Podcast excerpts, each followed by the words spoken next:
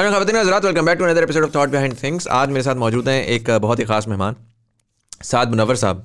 साद मुनवर सही बोला मैंने? बिल्कुल सही बोला। बिल्कुल सही बोला। So Saad Munawar is a mountaineer he is a world record holder जिन्होंने fastest if I understand this correctly तीन दुनिया की सबसे जो बुलंद तरीन। पहाड़ियाँ थी वो सर की थी। पहाड़ी सिलसिलों को कनेक्ट किया था या। ज़बरदस्त। What does that mean that means कि दुनिया के तीन बुलंद तरीन पहाड़ी सिलसिले हैं हिमालय कराकरम और हिंदू कुश और वो तीनों पाकिस्तान में लाई करते हैं।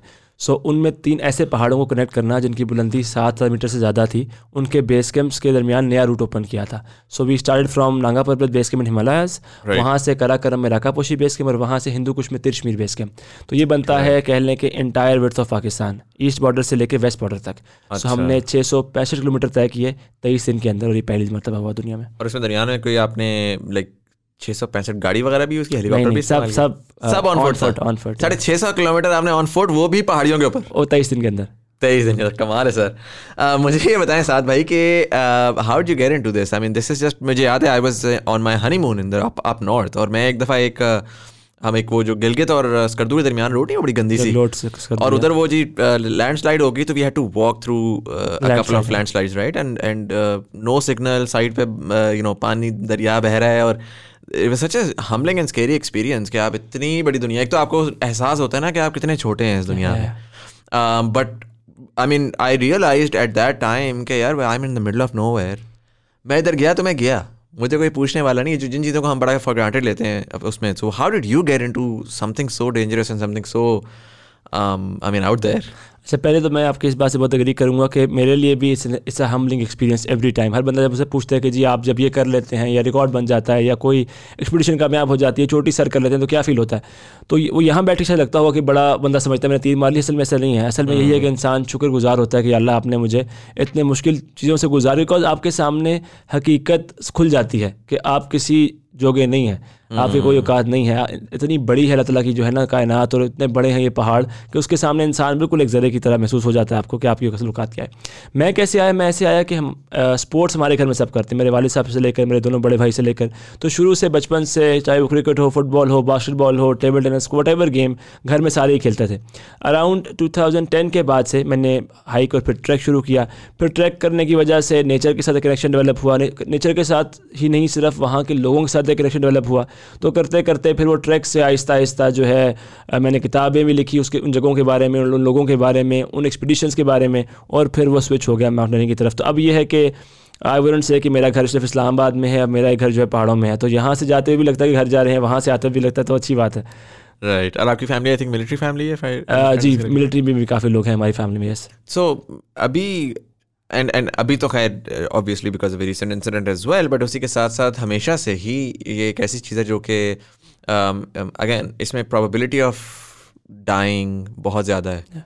आपकी फैमिली किस तरीके से डील करती रही है इससे अच्छा जनरली फैमिली की तरफ़ से बहुत सपोर्ट रही है हमेशा स्पोर्ट्स को लेकर। क्योंकि एक रुझान था तो बड़ी एवर आस के जी क्योंकि पता था कि यार ये स्पोर्ट्स में चल रहा है। तो सिमिलरली स्टार्टिंग में तो they took it as another sport and किसी ने वो नहीं किया कि ठीक है चाहे मैं स्कूल में भी हफ्तों के लिए घर से दूसरे शहरों में जाता था खेलने के लिए तो एक रुझान था हमेशा से लेकिन रिसेंटली ऑफ़ कोर्स वो जैसे जैसे अब ज़्यादा बिकॉज़ इतनी इन्वॉल्वमेंट नहीं थी पहले माउंटेनियरिंग में खास करके किसी की Right. अब जब वो देखते हैं कि इसमें कितना ज़्यादा चांसेस हैं डेथ के और अब मीडिया मजीद ऊपर से वो ऐसे तरह से बताते हैं सनसनी खेज कर रहे हैं ना उसको क्योंकि ज़ाहिर है एक एक बात है कि मैं नारायण कागान में माउंटेनियरिंग करने जा रहा हूँ और एक बात है कि मैं एक्सट्रीम.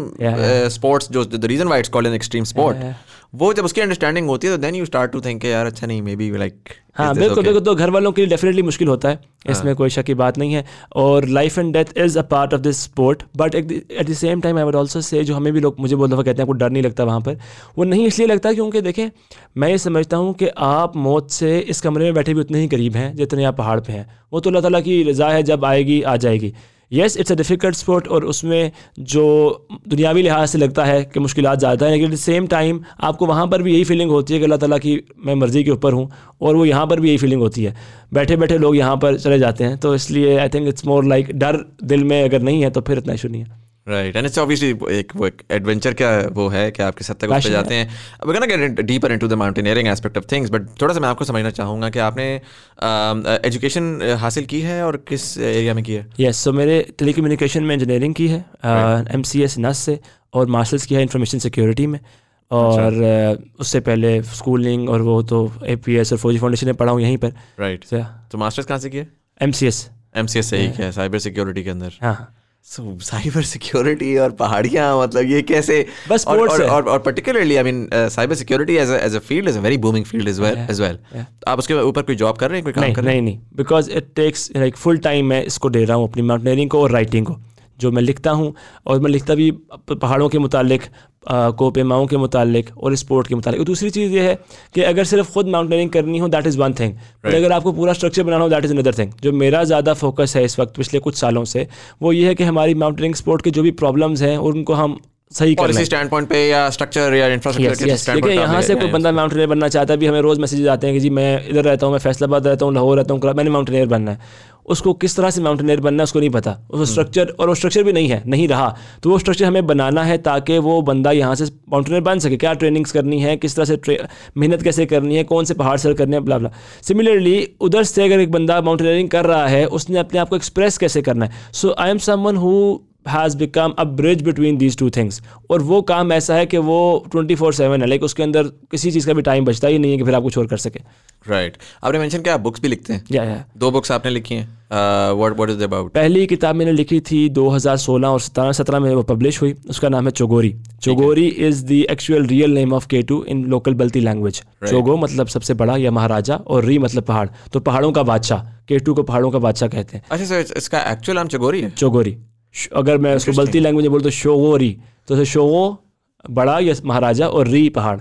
तो शोगोरी उसका असल नाम है। सही। तो मैंने उसको इजी करके चोगोरी बना दिया ताकि लोगों को यहाँ पे बोलने में इशू ना हो। तो वो उसमें अ, मेरा सफ़रनामा है मेरा अपना अहवाल है जो मैंने सफ़र किया। और साथ ही साथ जो लोग करना चाहते हैं सो ये आई मेरी प्राउड अबाउट दैट कि लोगों ने मेरी किताब पढ़ के वो सफ़र किया है। अच्छा। और। मेरी किताब लेकर गए हैं के टू बेस कैम्प तक और उन्होंने वहाँ पर पिक्चर्स वीडियो लेके मुझे फिर भेजते हैं कि हमने आपकी किताब पढ़ी और हमने ट्रैक किया। सो किसी कुछ फ़ायदा हुआ लोगों को उससे पढ़ के। और गाइड भी है। और दूसरा वहाँ के लोगों के बारे में उधर के उनकी कहानियों के बारे में उनके कल्चर के बारे में भी उसमें लिखा है। सिमिलरली दूसरी फिर मैंने किताब लिखी थी राका पोशी के साय में जैसे नाम डिपिक्ट कर रहा है कि राका पोशी के बारे में है और उन वादियों के बारे में है जो राका पोशी के साय में रहती हैं सारा टाइम क्योंकि ये देखें एक बहुत ही यूनिक बात है जो अल्लाह ताला ने हमारे मुल्क को नवाजी है कि ऐसा पहाड़ है कि सात हज़ार मीटर सात हज़ार सात सौ अठासी मीटर का पहाड़ है बहुत बुलंद है और उसके कदमों में वादियाँ हैं। लाइक लोग रहते हैं मतलब आप अपने लोगों अपने घर से बाहर देखते हैं तो रकापोशी होती है। तो दुनिया में ऐसा नहीं होता। So it's a very special thing right और ये बुक्स जो हैं आपकी ये पब्लिश पाकिस्तान में है या बाहर जी? पाकिस्तान में पब्लिश्ड हैं। ये अवेलेबल कम रहती हैं दूसरी शायद अवेलेबल होगी क्योंकि मैंने लिखी थी पहले एडिशन तो वो बिक गए और दोबारा मैंने सेकेंड एडिशन अभी तक लिख नहीं पाया तो इस वजह से। Right, makes a lot of sense. Um, अभी most recently एक incident हुआ of quickly touch on that. Um, uh, Ali साद पारा साहब का इंतकाल हुआ he's been officially declared dead, dead as well. मैंने देखा कि आपकी uh, जो Instagram की प्रोफ़ाइल है और Facebook के ऊपर है आपने काफ़ी एक्टिवली उनके उनके साथ और उनके बारे में पोस्ट भी किया है um, आपका क्या रिलेशनशिप था कैसा रिलेशनशिप था उनके साथ in the past few years Ali भाई पर्सनली बड़े भाई की तरह थे दोस्त भी थे अ, लेकिन एज ए माउंटेनियर तो इंस्पिरेशन थे पहाड़ों के बादशाह थे हमारे लिए अगर हम कह लें उनके साथ भी बैठते हैं तो हमारे लिए फ़ख्र की बात थी।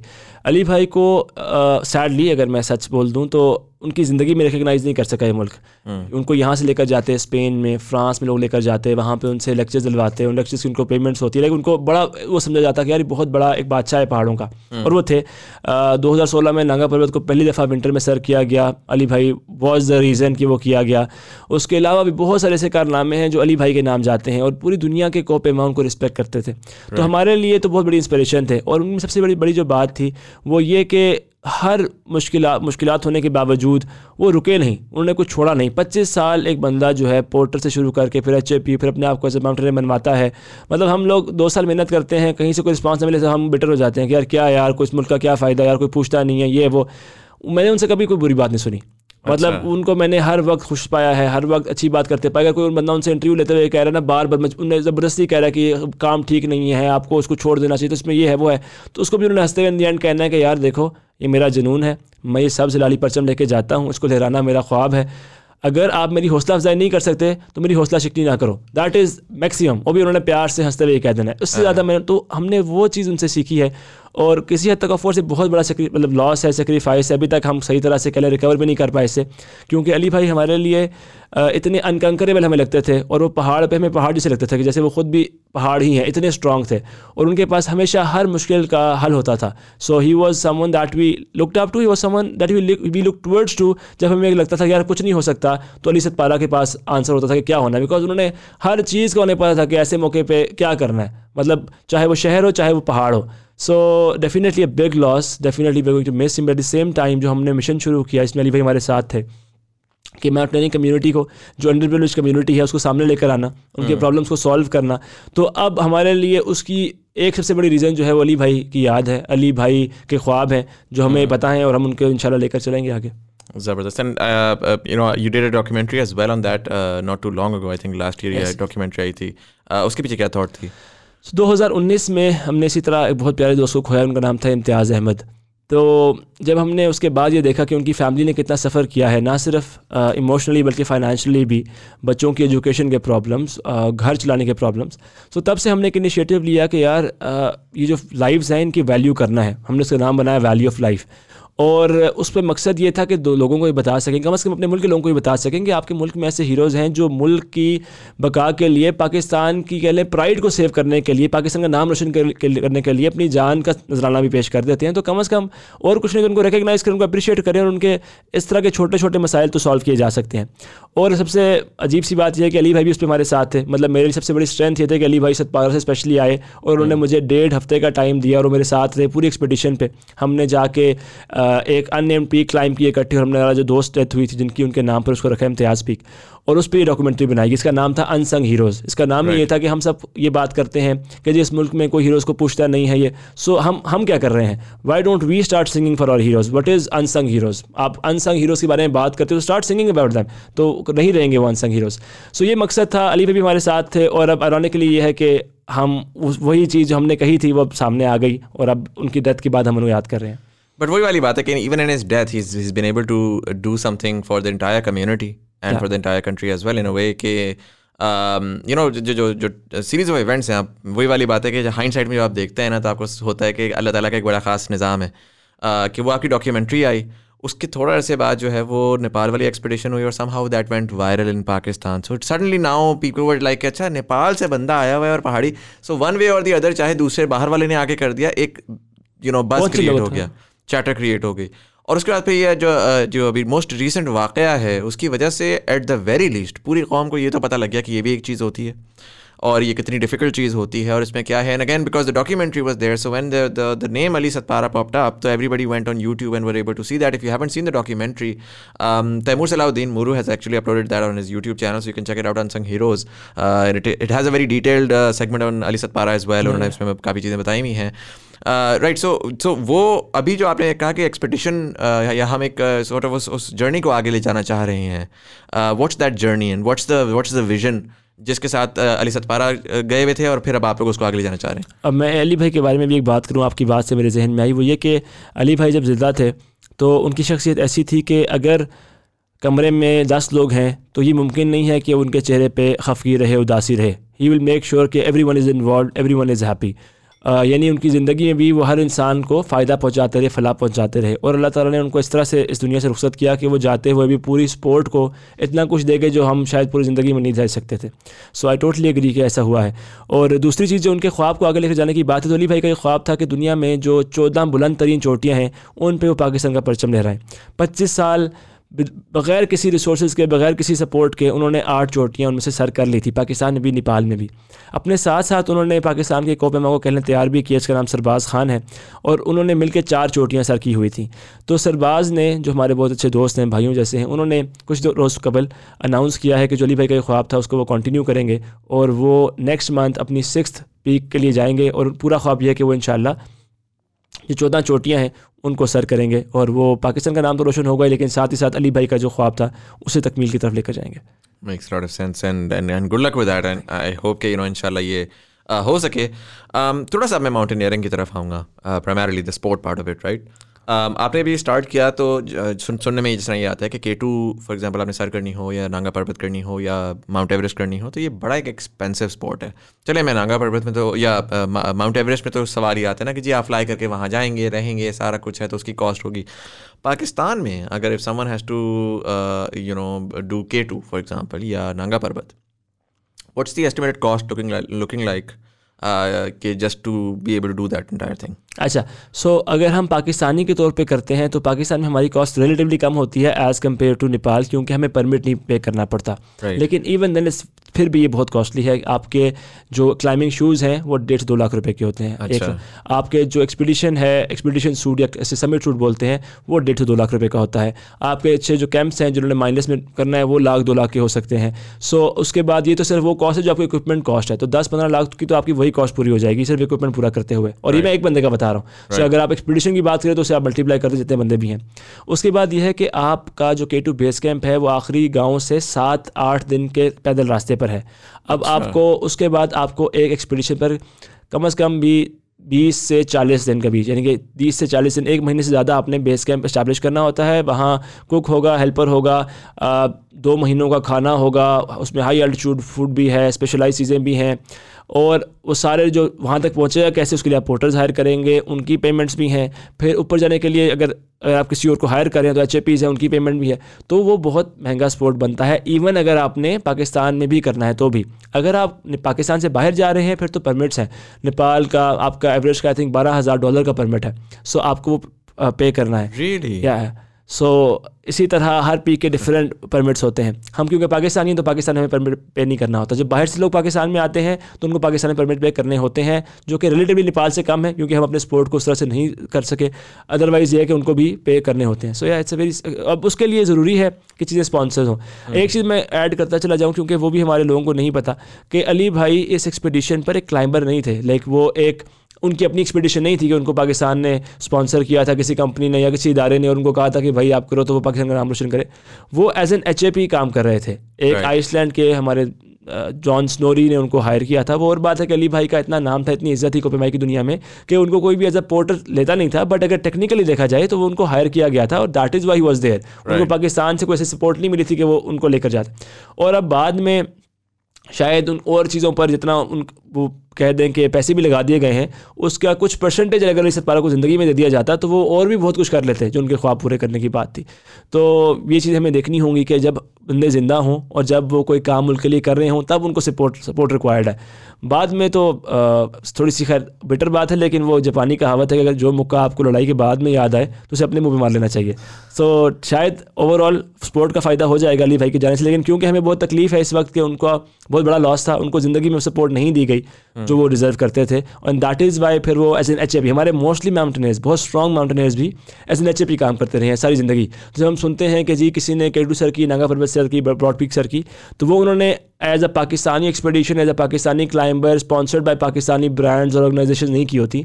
वो किसी फॉरनर के साथ उन्होंने उसकी असिस्ट करते हुए, उसका सामान उठाते हुए की होती हैं which is a very totally different thing right makes lot of sense आपका नेपाल जाना हुआ?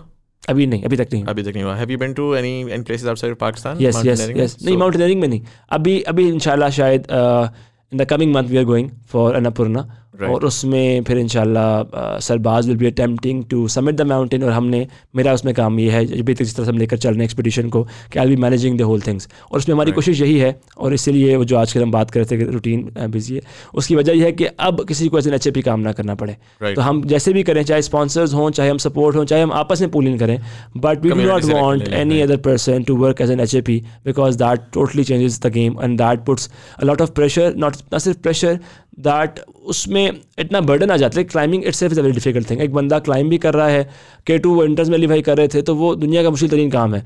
प्लस उस पर दूसरे को संभालना दूसरे को असिस्ट करना दूसरे का सामान उठाना भी है तो वो तो फिर अपने बंदों की कदर ना करने वाली बात है। हाँ क्योंकि आप अपनी अपनी मिस्टेक्स का तो आपने ख्याल रखना ही है लेकिन आपने दूसरे के भी मिस्टेक्स का बिकॉज़ यूर ऑब्वियसली आपने कॉन्ट्रैक्ट किया हुआ किसी के साथ तो that's a different thing all together Pakistan में what I am trying to understand is कि आपने ये बोला बड़ा मुझे बड़ा इंटरेस्टिंग लगा कि के टू के जो जो लास्ट गाँव है, वहाँ से सात दिन का सफ़र है on foot to the base camp and then base camp से what's the what's the climb like कितना ऐसा लगता है क्लाइंब करने में in regular conditions maybe summer में? आपका 30 से 40 दिन का एक्सपीडिशन होता है बेस कैंप से भी। आपने एक्लेमेटाइज करना है कैंप इस्टेब्लिश करने हैं camp one camp two camp three camp four और उसमें फिर आपने वेदर विंडो ढूंढनी है। तो कम अज़ कम 30-40 दिन आपको लग जाते हैं सबमिट करने के लिए। और यस के टू बहुत ज़्यादा रिमोटली लोकेटेड है। कुछ पहाड़ ऐसे नंगा पर्वत है वो इतना दूर नहीं है। वो आखिरी गाँव से दो दिन के ट्रैक पर भी आप पहुँच सकते हैं बेस कैंप ब्राकापोशी भी आप एक दो दिन में पहुँच सकते हैं बट के टू बहुत रिमोटली लोकेटेड है। के टू ऐसी जगह पर है कि वो नज़र भी कहीं से नहीं आता। सात दिन बाद वो नज़र आता है पहली मरतबा। उससे पहले आप के टू को देख भी नहीं सकते या। अच्छा I am sorry for being like if this is a question but again it's curious in me but इसको चेंज नहीं किया जा सकता like can't they be better infrastructure build there again it's a sport and it's seemingly it's something जो कि हमें बहुत ज़्यादा रेवेन्यू भी जनरेट करके दे सकता है so if we for example ज़ाहिर है कि अभी वो जितना जितना डिफ़िकल्ट इंफ्रास्ट्रक्चर होगा उतना ज़्यादा आपका टेक्निकली इंसिडेंट रेट भी ज़्यादा होगा राइट कोई इंसिडेंट हो गया और अगर किसी ने वापस आना है तो वो तो सात दिन ट्रैक करके कहाँ ही आएगा राइट अनलेस कोई वो हो।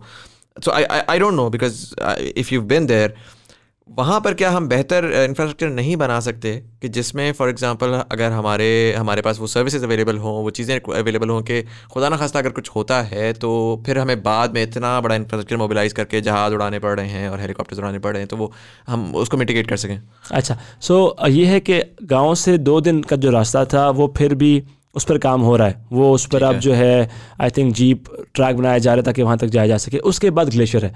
सो so, तकरीबन सत्तर किलोमीटर का बलतोरो ग्लेशियर है। उसका कुछ करना तकरीबन आई डोंट थिंक है। हाँ अभी वो काफ़ी साल तो नहीं हो सकेगा। सत्तर किलोमीटर का ग्लेशियर है? यस यस यस यस वहाँ पे दुनिया ही दूसरी है।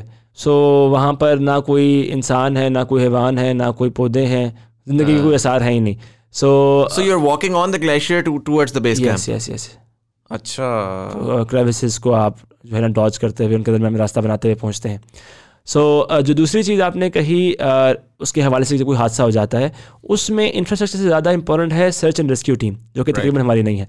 So we are working on that as well कि हमारी एक properly search and rescue team हो। अक्सर में हमारे यहाँ सैडली जो एक चीज़ के लिए इदारे भी बनाए जाते हैं उनमें जो लोग होते हैं उनका ना इंटरेस्ट होता है उस चीज़ के अंदर ना उनके अंदर काबिलियत होती है उसको कुछ करने की। सो हम्म। so, फिर आपको खुद से करने पड़ते हैं। किसी भी माउंटेनियर का ये काम नहीं है कि वो काम करे जो अपेरेंटली किसी ऑर्गेनाइजेशन के होने चाहिए। लेकिन अब वो करने पड़ रहे हैं और हमारी कोशिश यही है कि अब हम वो चीज़ें अपने हाथ में ले लें और ख़ुद से बना के उन पर काम कर लें क्योंकि अब हम वेट मजीद नहीं कर सकते। हमारे बहुत करीबी दोस्तों को हमने खो दिया है और हमारी सर्च रेस्क्यू टीम में बहुत मसाइल हैं। अब उसमें फिर बहुत सारे एंगल्स हैं। एक और मसला ये भी है कि जो हमारे बॉर्डर्स हैं K two is on at the border अब बॉर्डर हमारे जो हैं वो इतने फ्रेंडली बॉर्डर्स हैं नहीं। Right. अब जब फ्रेंडली बॉर्डर्स नहीं है तो वहाँ पे कमर्शियली किसी को हेली उड़ाने की इजाज़त नहीं मिल सकती। Right. नेपाल में अगर किसी ने रेस्क्यू करना है तो वो कमर्शियली हो जाता है। वो नॉन मिलिट्री कंपनीज़ हैं जो कर लेती हैं। हमारे यहाँ ये पॉसिबल नहीं है क्योंकि वो एन एन बॉर्डर पे हैं ये चीज़ें और बॉर्डर पे सिर्फ़ फ़ौज का हेली उठ सकता है। अब फ़ौज को ज़ाहिर है वहाँ पर उनकी मेन काम जो है वो हिफाजत करना है मुल्क की। वो इस चीज़ को नहीं देख रहे होते। सो so, ये एक, एक ऐसा प्रॉब्लम है जो कि है जो कि मतलब ये नहीं है कि लोगों की वजह से हुआ है बट असल में प्रॉब्लम है। बट इस प्रॉब्लम को सॉल्व करने के लिए अब काम करना पड़ेगा। जो किया जाना था वो किया जाना चाहिए था वो सालों से। Right, I again, आप ओपन एंडेड ना करें but you can contract some trusted companies जो कि बेट करके या इवन आप उसके साथ भी उनके साथ कोई ऐसा मुआदा कर लें कि एक हेली दो हेली जो है वो हमेशा रहें और आपकी एक क्लाइंबर्स की टीम जो है वो हमेशा रेडी रहे कि जब भी कोई खुदा ना खासा हादसा हो तो वो फ़ौरन जाके उनको कर सके। देखें एक और चीज़ जो लोगों को नहीं मालूम कि ऐसे नहीं होता कि एक बंदा सात हज़ार मीटर पे है तो जब बाकी भी कोई क्लाइंबर है इस्लामाबाद में बैठा हुआ तो उसको भेज दो। वो लोग एक्लेमेटाइज करके वहाँ पहुँचे होते हैं। वो महीने से अली भाई लोग डेढ़ महीना बेस कैंप पे थे उन्होंने एक्लेमेटाइज किया तब वो डेथ जोने पहुँचे हैं।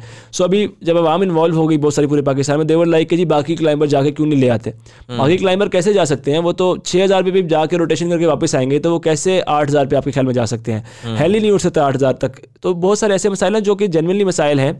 और बहुत सारे ऐसे हैं कि जिनको एटलीस्ट काम करके बेहतर किया जा सकता है। सो सर्च एंड रेस्क्यू वाला प्रॉब्लम बिल्कुल है और उसके अंदर अगेन इदारा बना के कोई काम करना होगा और फिर फौज को भी ऑन बोर्ड लेना होगा क्योंकि अदरवाइज़ वो मुमकिन नहीं है। और कम्युनिकेशन uh, का अगर मैं again I am thinking out loud but communication का आई अंडरस्टैंड खंबे तो नहीं लग सकते के टू के ऊपर जाके आप टेलीनॉर खंबे तो लगाने से रहे। But maybe satellite link के ऊपर uh, कोई कम्युनिकेशन का बेहतर थोड़ा यूज़ करते हैं satellite phone satellite phone use करते हैं। तो वो वो जो तो एक तो सैटेलाइट फ़ोन हो गया। बट um, मैंने ये देखा था गार्मेंट की देवर tracking going on as well but point पे ट्रैकिंग खत्म हो गई थी वो क्या वजह है होती है बैटरी बैटरी खत्म हो गई थी उनकी। सो so, अब ठंड में ये होता है कि आपने भी आप करते होंगे फोटोग्राफी वगैरह तो उसमें जहाँ पे भी आप ठंड में गए होंगे तो बैटरी बहुत जल्दी खत्म हो जाती है। तो फिर और ये तो है माइनस फिफ्टी माइनस सिक्सटी तो उसके अंदर जितनी भी बैटरीज है वो आपने अपनी इधर जो जैकेट की जिप होती है डाउन सूट की उसके अंदर रखी होती है उसको किसी भी तरह गर्म रखने की कोशिश करें। But even then it's very difficult कि आप एक तो जितना बैटरीज कैरी करेंगे उतना उतना वेट है। हाई एल्टीट्यूड माउंटेनियरिंग में आप एक शर्ट का वेट भी कोशिश करते हैं कि मेरे ऊपर ना आए। अभी हम लास्ट विंटर में यसगिल सर पे थे इसी विंटर में। तो छोटी छोटी चीज़ों में हम आपस में करते थे कि यार नहीं यार ये आप उठा लो या क्योंकि इतना ज़्यादा फ़र्क पड़ता है वेट का उसके ऊपर। और दूसरा फिर बैटरी का जो डिस्चार्ज होना है वो बहुत कॉमन है ठंड की वजह से। तो यही मुमकिन है जो ज़्यादा चांसेस है वो यही है क्योंकि उनका जो जी पी ट्रैकर था उस पर ये बेंचर लिखा हुआ आ रहा था कि लो बैटरी लो बैटरी और एट दी एंड उसने काम करना छोड़ दिया तो ये प्रॉब्लम है राइट right. अच्छा सर जब ये बेसिकली अली सत्तारा वाला इंसिडेंट हुआ ना ऑनलाइन जब कॉन्वर्जेसन गई तो उस पर एक क्रिटिसिज्म भी आया और उस पर लोगों ने कहा कि नो सो के फाइन एक स्पोर्ट है, ठीक है यू नो वी रिस्पेक्ट कि उन्होंने ये सारा कुछ किया, लेकिन उन्होंने अपने लिए किया और अगेन uh, एक तो आपने क्लैरिटी दे दी पहली बात ये कि उनको किसी का पैसा नहीं मिला हुआ था। तो it's not like any but can come and claim anything but beyond that is well लोगों ने कहा कि जी ये तो जी एक डेड स्पोर्ट डेथ स्पोर्ट है। और uh, वैसे ही ऐसी चीज़ें नहीं करनी चाहिए हैं जब you uh, no you know, मतलब अगर आपको पता है कि आप आपने मर जाना है तो क्यों आप इस तरह के वेरी इनसेंसिटिव हॉरीफाइंग मुझे समझ नहीं आई थी लोग कैसे उस टाइम के ऊपर कैसे ये बात कर सकते हैं। बट बियॉन्ड दैट इवन अगर फॉर फॉर कॉन्वर्जेशन क्रिटिक के तौर पे भी अगर करें तो मुझे उसकी लॉजिक इस वजह से समझ नहीं आती बिकॉज़ अगर ये लॉजिक थी कि अननोन को यू नो ढूंढना छोड़ दो तो फिर ना तो अमेरिका मिलता हमें Uh, ना हम इंसान वहाँ तक होता जहाँ पर आज है। तो ऑब्वियसली एक्सप्लोरेशन जो है ना वो it's it's difficult it's dangerous but वो इंपॉर्टेंट होती है। बट ऑब्वियसली आपकी कम्युनिटी ने भी ये देखा होगा। ज़ाहिर है जब बात किसी भी चीज़ के बारे में बहुत ज़्यादा होती है तो उसी हिसाब से क्रिटिसिज्म भी आता है। It's understandable but how did you feel about that entire criticism and जब लोगों ने फॉर एग्ज़ाम्पल अगर मैं पर्टिकुलरली कोई बात करूँ, कि mountaineering as a sport doesn't make sense simply because of the fact कि it's not really achieving anything what you think about that okay so पहली बात तो ये है कि हमें कैसे लगा तो ऑफकोर्स बहुत बुरा लगा, बहुत तकलीफ़ हुई। लेकिन ये कॉमन प्रॉब्लम है हमारे यहाँ। और आई थिंक किसी भी बीमार माशरे में, जैसा कि हमारा भी है किसी हद तक, उसमें सबसे बड़ा प्रॉब्लम ये होता है कि जो आपकी समझ में नहीं आ रहा, आप समझते हैं कि वो ज़रूरी नहीं है। जो अच्छे माशरे होते हैं, वहाँ हम ये नहीं समझते कि हर बंदे को समझ में आए स्पोर्ट मुझे किसी को सकता किसी को पेंटिंग का शौक किसी को सिंगिंग का शौक हो किसी को एक्टिंग का हो किसी को राइटिंग का हो किसी को पहाड़ चढ़ने का किसी क्रिकेट खेलने का हो। इंपॉर्टेंट चीज़ ये है कि अगर आपको समझ में नहीं भी आ रही तो आप रिस्पेक्ट कर सकें किसी दूसरे के ख्वाब को।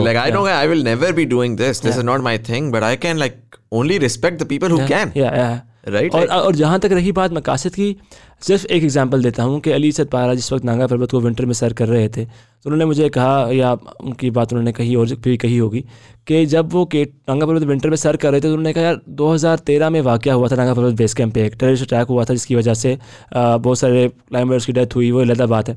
उसके बाद से नांगा पर्वत एक्सपीडिशन आना ख़त्म हो गई। फॉरनर्स नहीं आते थे कि, यार सिक्योरिटी का इशू है।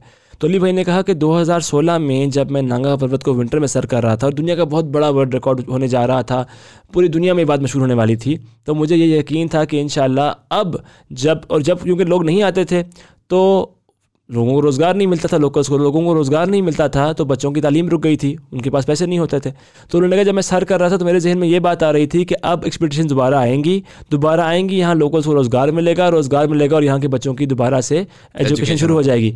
तो कोई बंदा अगर लाहौर इस्लामाबाद कराची में रहता है उसको उसने वो जगह देखी नहीं है और तो उसे तो पता भी नहीं कि वहाँ के मसाइल क्या हैं।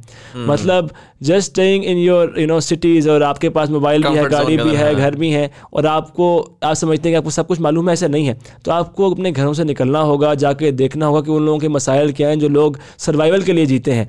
जहाँ पर पूरा साल बिजली भी नहीं होती, जहाँ पर minus thirty minus forty temperature है, हम देखते हैं लोग माइनस फाइव सिक्स में जाके उनको बहुत ठंड लगती है, उनको लगता है कि पता नहीं कौन सा उन्होंने कारनामा कर लिया है। सो लोग बसते हैं उन इलाकों में, वहाँ बच्चों ने स्कूल भी जाना होता है, वहाँ भी रोज़गार चलने होते हैं, उनके भी ख्वाब होते हैं। तो उन ख्वाबों को पूरा करने के लिए बहुत लोग कोशिशें कर रहे होते हैं। वो कोशिशें हो सकता है कि इंसान की समझ में ना आए लेकिन अगर नहीं भी समझ में आ रही तो once again they can still respect that so एक हमारा परमानेंट प्रॉब्लम ये है कि हम हर चीज़ पर बात करना समझते हैं और सोशल मीडिया ने इस प्रॉब्लम को मजीद बढ़ा दिया है कि अब अब हर एक के पास एक प्लेटफॉर्म है जहाँ वो बात कर सकता है। अगर मैं ईजी बात करूँ जो सबको समझ में आ जाएगी तो वो ये कि घर बैठ के लोग वसीम अक्रम पर क्रिटिसिज्म कर सकते हैं कि यार इसको ना यहाँ यॉर्कर मारना चाहिए था। यार एक बंदे ने पूरी ज़िंदगी गुजारी एक फ़ील्ड के अंदर तो आप क्यों उसको मशवरा दे रहे हैं? या आपका क्यों ख्याल है कि आपको ज़्यादा बेहतर पता है? सिमिलरली अभी बहुत दफ़ा रेस्क्यू के टाइम पर भी या जो सारे वाक़े के दौरान बहुत सारे लोगों के पास ओपिनियंस भी थे एक्सपर्ट ओपिनियंस घर बैठे हुए। कभी ज़िंदगी में पहाड़ नहीं देखा, कभी बेस कैंप तक भी नहीं गए। बट दे नो के रेस्क्यूर्स को क्या करना चाहिए, अली सतपारा ने क्या गलती की होगी। हम आठ दस साल से स्पोर्ट में हैं। अगर अली भाई के साथ हम बैठ जाते थे, हम फ़ख्र समझते थे कि अली सतपारा के साथ हम बैठे उस बंदे को इतना पता था पहाड़ के बारे में। अभी भी कोई बड़ा अगर माउंटेनियर बात करते हैं, हमसे सीनियर, हम सुनते हैं कि यार, कुछ सीखने को मिल जाएगा। पहाड़ ऐसी चीज़ है कि ज़िंदगी गुजर जाती है, पहाड़ को समझ नहीं पाते। इतनी उसके अंदर कहानी है और इतनी उसकी अपनी अपनी पढ़ाई है उसकी एजुकेशन है पहाड़ की भी। अपनी। तो आप ऐसी जगह पे घर बैठे हुए और सैडली अगर मैं कहूँ कि रज़ाई के अंदर बैठे हुए आप मशवरा दे रहे हैं कि क्या करना चाहिए फ़ौज को हेली भेजते हुए, क्या करना चाहिए क्लाइंबर्स को रेस्क्यू करते हुए, और इस सपारा ने क्या गलती की होगी, और ये स्पोर्ट का कोई काम नहीं है। तो it's just a basic problem वो माउंटेनियरिंग की बात, बाद में है, वो पहले ये प्रॉब्लम है कि मतलब हम आदत में हमारी ये गलती है कि हम हर एक चीज़ के बारे में बात करना सही समझते हैं। इसलिए मैंने पहले दिन ये लिखा था एक अपने सोशल मीडिया पे कि ये कोई क्रिकेट या पॉलिटिक्स नहीं है कि आपने एक दिन कह दिया कि जी गैर हतमी गैर सरकारी नतज के मुताबिक ये हुआ कल आप कह देंगे नहीं जी गलती से हुआ है। तो लाइफ एंड डेथ की गेम है। सो हाँ। जस्ट नहीं आप इन्वॉल्व हो that's all right for us मतलब हम इस बात पर शिकवा नहीं कभी किया कि जी लोग नहीं पूछ रहे। आप गलत उस पर करें वो ज़्यादा हर्टफुल है। हर्टफुल है that doesn't make any sense is well अगर मैं कोरिलेट करूँ ना पाकिस्तान में अभी ये हो रहा था इस पर भी लोग बड़े डिसेंसिटाइज हो चुके हैं हमारे लोग लाइक राइट बाईस करोड़ की आवाम है। ज़ाहिर है आपने बड़ा अच्छा तरीके से आपने कहा कि भाई जिस चीज़ को जो जिसको जो समझ नहीं आता ना वो उसके खिलाफ हो जाता है। ऑस्ट्रेलिया में there was a very famous T V presenter जो कि एनिमल्स के साथ करता था। I don't remember his name but I am sure everybody knows I am talking about Animal Planet वाला। And he would be like around these dangerous animals sharks and all of these people and मुझे याद है जब उसकी death हुई थी और वो हुई भी इसी तरह की थी कि एक्सीडेंट किसी some some one bit some like animal bit him and poison हो गया था। I don't remember a single article that said कि यू नो ओ पूरी ज़िंदगी अजीब जानवरों के साथ गुजारी थी तो अब तेरे साथ सही हुआ। एक सिविलाइज माशरे में और उसमें फ़र्क है ना? ऐसे ऐसे बिल्कुल ऐसे। कि उन्होंने कहा कि यार देखो look at this guy who was so around animals who were who was always telling us I mean उसकी वैल्यू पूरी सिस्टम में उसकी वैल्यू चेन क्या थी? अगर मैं उस बंदे की बात करूँ तो उसकी वैल्यू चेन ये थी कि उसने लाखों लोगों को या मिलियंस ऑफ़ लोगों को पूरी दुनिया में दिखाया कि एनिमल्स किस तरह के होते हैं बड़ा क्लोजअप जाकर।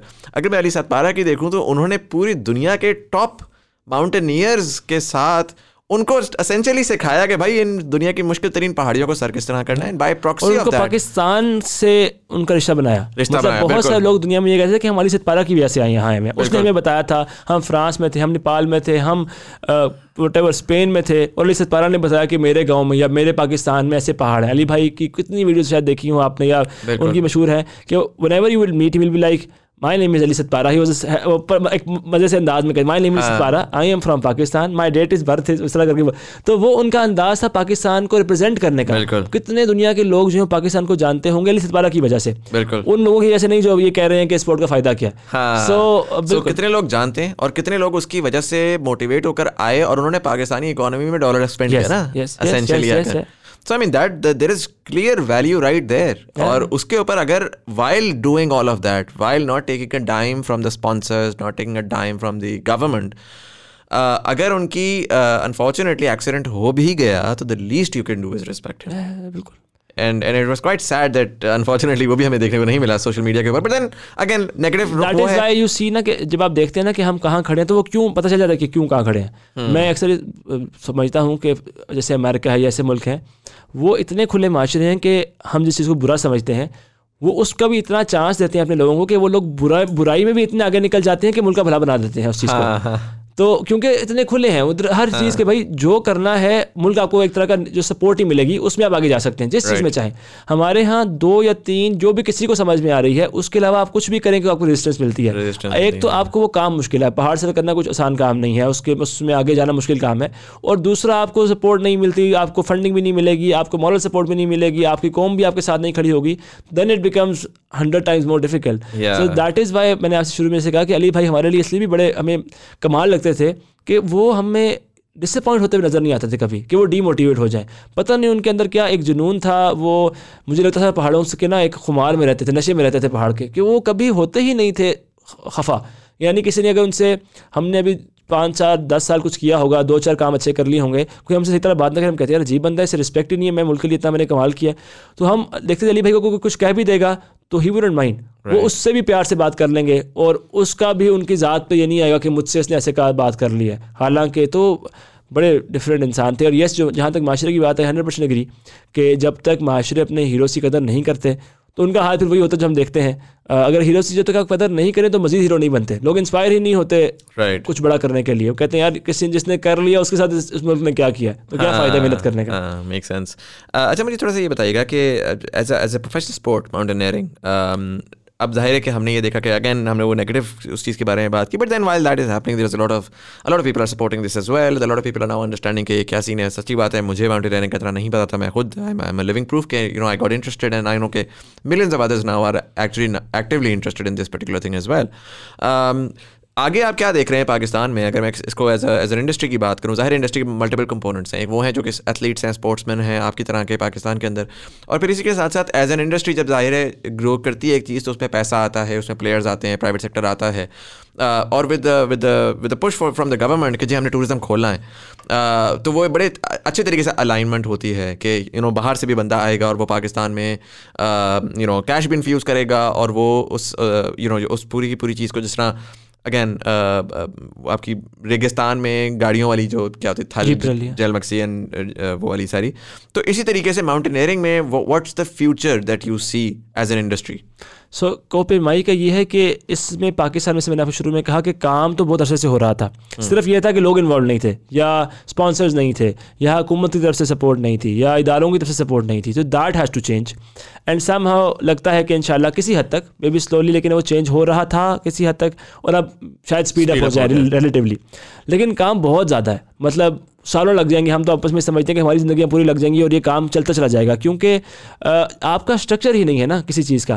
किसी ने बनना है कैसे बनना है? Trainings hmm. कैसे होनी है? अभी so, अगर मैं if I if I can understand if we have a conversation on कि भाई इसको एक इंडस्ट्री की शक्ल देखनी देनी है तो आप क्या क्या आइडेंटिफाई करेंगे? जैसे आपने भी आइडेंटिफाई किया कि ट्रेनिंग इंस्टीट्यूशन एग्जिस्ट नहीं करते वो होने चाहिए। ट्रेनिंग इंस्टीट्यूशन होने चाहिए आपकी सर्च एंड रेस्क्यू टीम होनी चाहिए आपके पास स्पॉन्सर्स होने चाहिए उसके बाद इंश्योरेंस मतलब इंश्योरेंस का ये हालत है कि हमारे एक बहुत बड़े क्लाइंबर हैं, हसन जान, जिन्होंने पाकिस्तान की पाँच आठ हज़ार मीटर से बुलंद चोटियाँ सर की।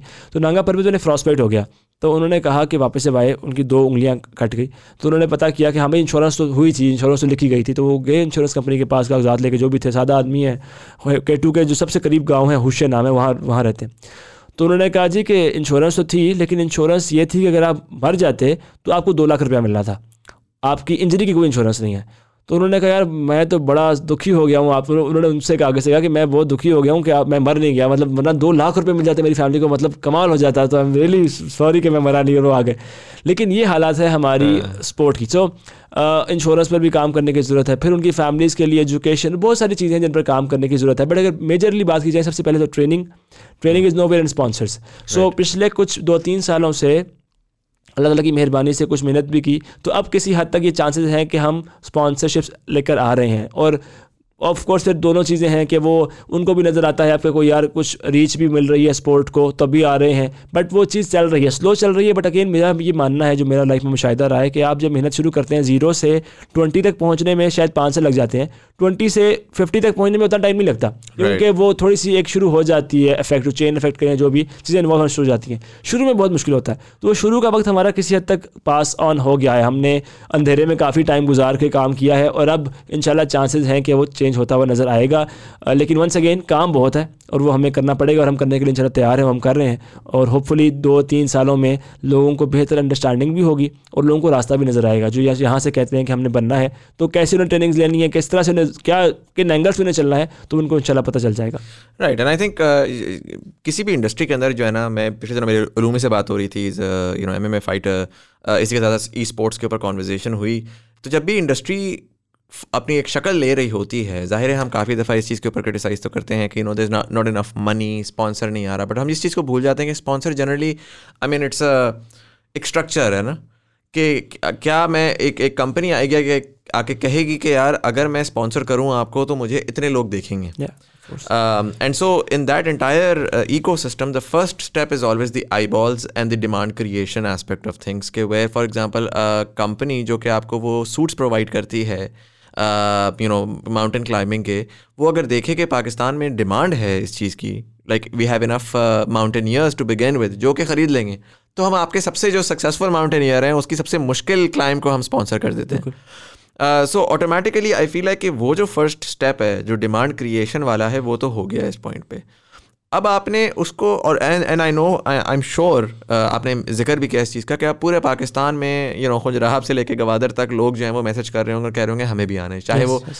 कर सकते हो चाहे वो नहीं कर सकते हो इंटरेस्ट एटलीस्ट हो गया है। जो नेक्स्ट स्टेप आएगा जहाँ पर आई थिंक आप लोग एक बहुत इंपॉर्टेंट रोल प्ले करेंगे वो ये है कि how do you convert that interest into actionable जैसे कहते हैं ना कि जिस पर मैं मुझे ऐसा बंदा कहे कि यार मैंने मैं इंटरेस्टेड हो गया मैं कह रहा हूँ कि सर मैंने माउंटेनियरिंग के अंदर कदम रखना है। मैं क्या करूँ? और आप मुझे देखेंगे आप कहेंगे यार कांगड़ी से तुम हो तुम्हारी शक्ल नहीं है तो पहाड़ियों में चढ़ने वाली। तो कोई ना कोई स्टेप होगा ना जिसमें शायद मैं केटू पे नहीं जा सकता लेकिन मैं किसी छोटे उस पर जाके खुश होकर वापस आ जाऊँ। So so are are you guys और people around you working on that कि जब वो इन्फ्लेक्स आएगा? लाइक हमारे यहाँ अनफॉर्चुनेटली पाकिस्तान में टूरिज़्म का मतलब ये है कि आप जाओ एक गेस्ट हाउस में रुको साथ एक दरिया बह रहा हो उसमें आप वो ना लेस के पैकेट डालो और आप वापस आ जाओ। स्कीइंग अब जिस तरह फाइनली बढ़ रही है मालम जब मैंने देखा इस बार फेस्टिवल भी हुआ इसी तरीके से जो आपका स्पोर्ट है उसका एक बड़ा रियल इकोनॉमिक वो भी है। तो उसके ऊपर काम किया जा रहा है। बिल्कुल। तो जब हमें कोई कहता है तो डेफिनेटली और मैं इसका भी मौका लूँगा कि हमें मौका है तो मैं लोगों तक ये बात पहुँचा दूँ कि it's a long way to you know eventually climb mountains आपका जो फ़िज़िकल फिटनेस है, वो प्री रिक्विजिट है स्पोर्ट के लिए। मेंटल टफनेस मेंटल स्ट्रेंथ अपनी कंफर्ट जोन से बाहर रहना, उन लोगों के साथ खुशी से रह लेना जिनके ख्वाब और जिनके जो है ना खुशी गम, जिनके लाइफ की रियलिटीज़ आपसे डिफरेंट हैं, उनके साथ भी रहना। ये सारी चीज़ें स्पोर्ट में रिक्वायर्ड होंगी। उसके बाद ये है कि स्टेप बाय स्टेप है। आपने शुरू में ट्रैक्स करने हैं वन डे ट्रैक करना है, फिर two day four day seven days two weeks ये आप प्रोसेस से गुजरेंगे, फिर टेक्निकल ट्रेनिंग्स हैं, वो आप लेंगे। सो सालों में आप पहुँचेंगे यहाँ तक कि आप पहाड़ों को सर करने की बात शुरू करें। तो हमें भी जब कोई बंदा बताता है, पूछता है तो हम उसे बताते हैं कि इट्स अ लॉन्ग जर्नी आपको इन स्टेप से थ्रू करना पड़ेगा। सिर्फ़ ये है कि वो ट्रेनिंग्स हमारे यहाँ कम होती हैं अभी, उसको हमें बढ़ाना है, उन स्कूल्स को बढ़ाना है, और उनमें ट्रेनिंग्स की मकदार को बढ़ाना है, और वन सेकेंड ब्रिज करना है कि उसका जो प्रोसेस है कि वो कैसे ट्रेनिंग के लिए कोई अप्लाई करे ट्रेनिंग कितनी दफ़ा साल में हो रही है कौन कौन से ट्रेनर्स हैं उस चीज़ पर हम काम करें राइट नाउ क्योंकि I think trekking trips type की भी अगर होंगे फॉर एग्ज़ाम्पल लाइक अगर एक लड़का है मैंने एक चीज़ देखी लास्ट ईयर बड़ा पॉपुलराइज हुआ ग्रुप ग्रुप टूअर्स सो बहुत सारे डिफरेंट डिफरेंट लोग अकेले पाकिस्तान में कोयटा में लड़का बैठा हुआ है उसके वो कहता है कि यार मेरी छुट्टियाँ आई हुई हैं मैं चाहता हूँ कि मैं गिलगित बल्तिस्तान जाऊँ या मैं हुंजा जाऊँ। तो वो एक ग्रुप टूर ज्वाइन कर लेगा और वो वहाँ से पूरा करता कराता उधर तक चला जाएगा। तो उसी को अगर आप ट्वीक करके sort of trekking tours depending on the expertise level कि एक बंदा जो है वो कोई ट्रैकिंग टूर पे जाता है वो जाकर मल्टीपल लाइक माइंडेड लोगों के साथ जाके ट्रैक करता है वापस आ जाता है उसको एक सर्टिफिकेट मिल जाता है बेस्ड ऑन दो certificates now he can upgrade his level उस तरह की कोई चीज़ बिल्कुल so what I do personally मैं उसके बारे में बात भी कर लूँ कि मैं साल में कोशिश करता हूँ कि दो तीन ट्रैक्स के टीम जो हैं वो खुद लीड करूँ।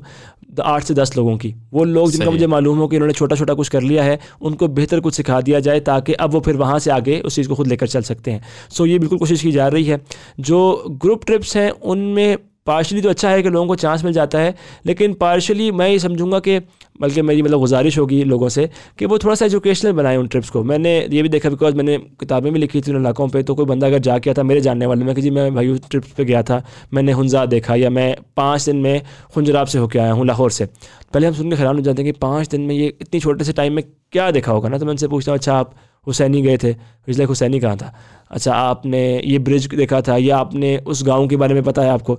तो वो उन इलाकों से गुजर के भी आ जाते हैं लेकिन उन्हें मालूम नहीं होता। क्यों? बिकॉज़ उनके जो ख्वाहिश होती है या वो जो उस ट्रिप का जो साख्त होती है जो स्ट्रक्चर होता है वो इस तरह से होता है कि यहाँ पहुँचे यहाँ पहुँचे यहाँ पिक्चर ये खाना। चाय पी पिक्चर ली हाँ, आगे निकल गए। फिक्स स्पॉट से उन्होंने वो टिक करना है कि जी खुंजराब से हाँ। आपकी खुंजरा पहुँच के वहाँ ग्रुप पिक्चर आ गई हुंजा में आ गई या गिलगित में दू गए हैं तो सही मतलब जो भी फिक्स स्पॉट्स है वो कर लेते हैं। आई वुड मैं लोगों को जो रिकमेंड करूँगा या तो ऐसे ग्रुप्स हों जो कि ऐसे हैं जो कि काम कर रहे होते हैं इस चीज़ पर कि यार डिटेल हों आपको सिखाएँ भी बताएँ भी।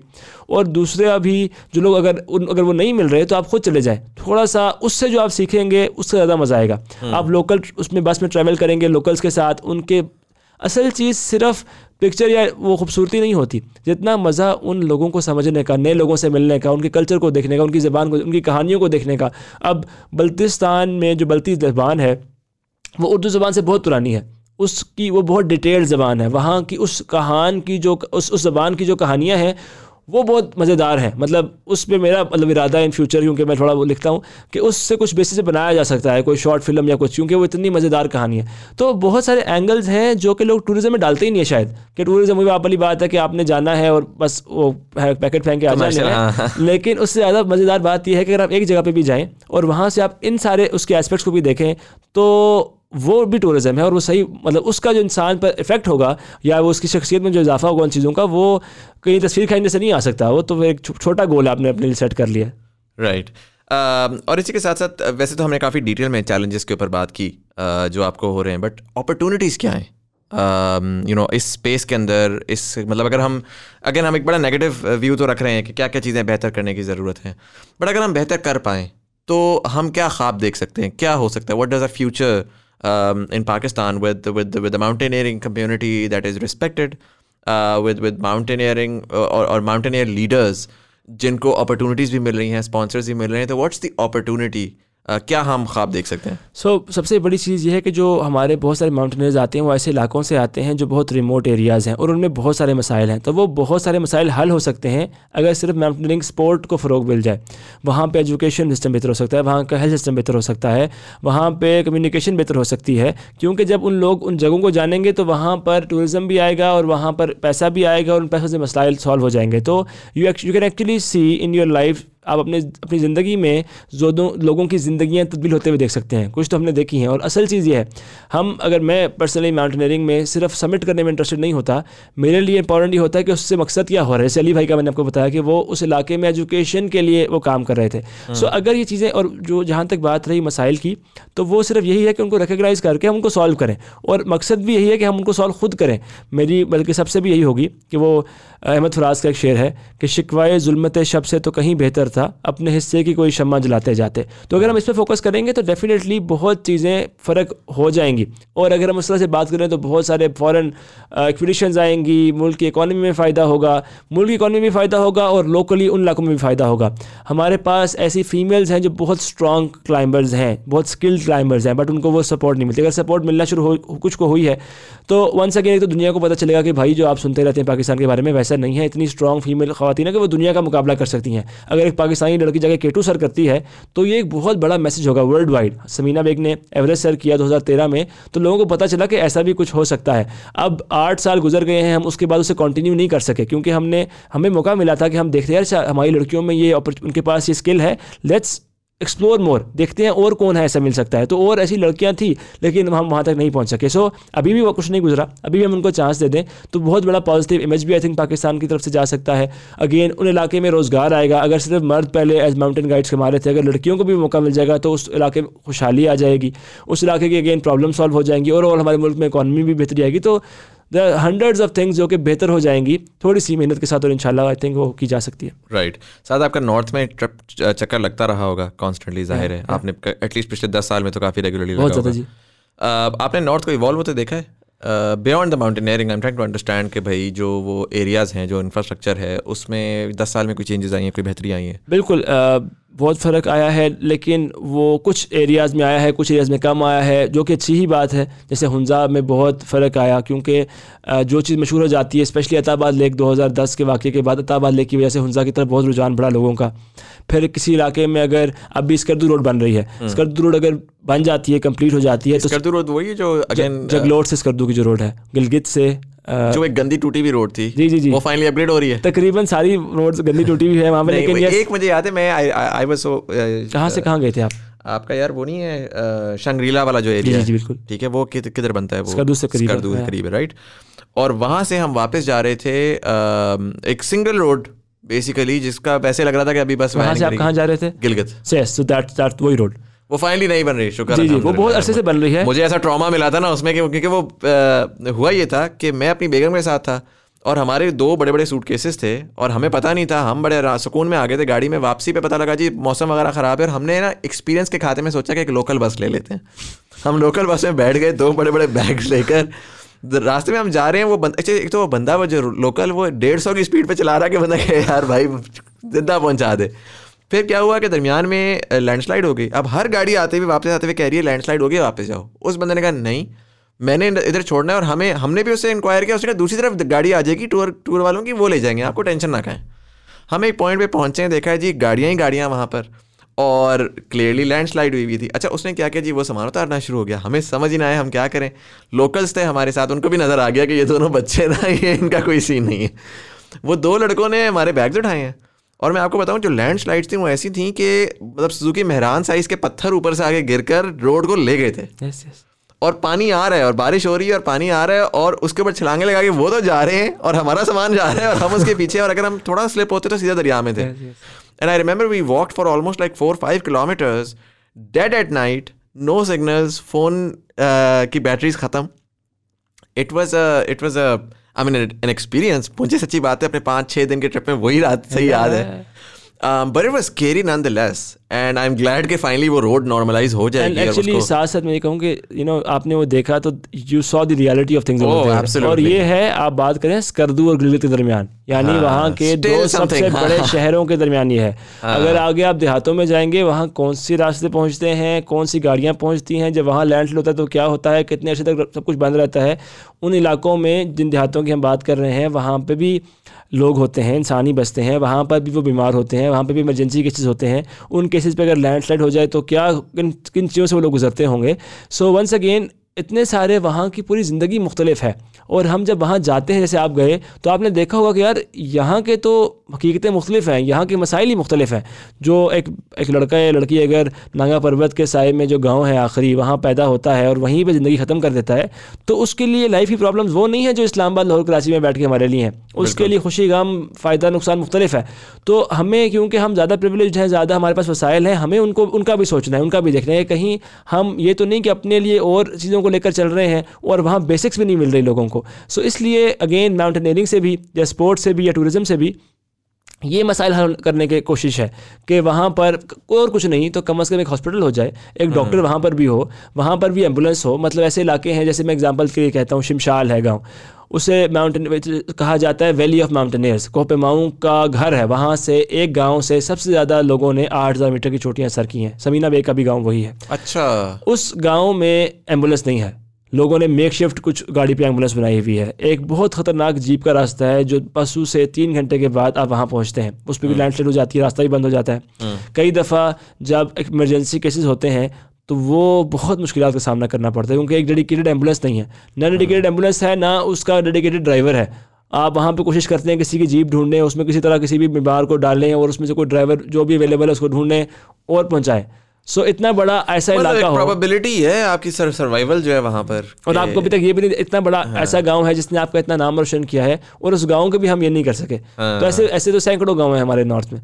तो बहुत काम है जो कि किया जाने वाला है। बट ओवरऑल आपको लगता है कि अब ये बेहतरी आ रही है? हाँ जी आ रही है। आ, आना शुरू हुई है और इसमें आती चली जाए और बेहतर स्पीड से आए उस तरह ध्यान हमारा रहे तो ज़्यादा अच्छा इंशाल्लाह। चलें that that's I am hoping कि दैट्स ट्रू एंड वो आगे होता रहे। साथ thank you so much for coming in this was very very insightful और पर्टिकुलरली um, एक ऐसी स्पेस जो कि सच्ची बात है कि हम देखते भी हैं। इवन सोशल मीडिया पे चले बात होना शुरू हुई है लेकिन उसके बारे में जो जो ट्रू फीलिंग्स है ना वो आपको पीछे समझ नहीं आती। ना फील है कि उसके लिए समझने के लिए भी truly even this conversation is not enough अगर आप यू नो इसके बारे में इंटरेस्टेड हैं तो people need really need to go down there and people really need to go down there क्या go up there and actually see के what's the environment like again it's very scary it's very difficult but मेरे experience में it's also probably more beautiful than anything that anyone has ever experienced. And more, uh, I would say, more genuine and more pure than yeah. anything that people would experience here in the cities.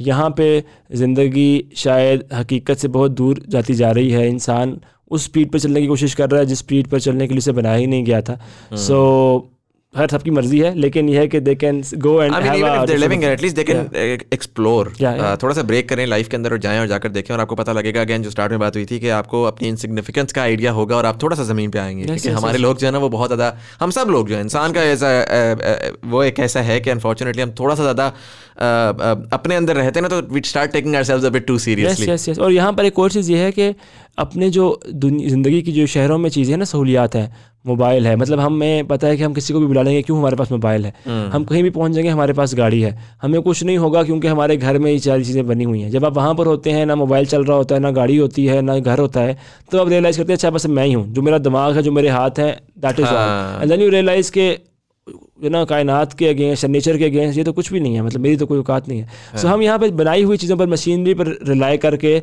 बड़ा confident feel करते हैं। लेकिन जब हम सामने आ जाते हैं nature के तब हमें रियलाइज़ होता है कि नहीं जैसे आपने भी कहा कि हम कितने इनसिग्निफिकेंट हैं।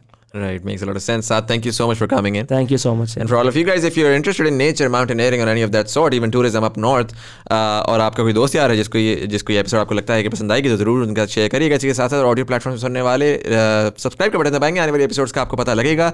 यूट्यूब वाले अगर लाइक का बटन दबाएँगे एंगेजमेंट बढ़ेगी और और लोगों तक हमारी कॉन्वर्सेशन पहुँच सकेगी। इसी के साथ साथ this is Zaidi you are watching thought behind things thank you so much for watching and I will see you in the next one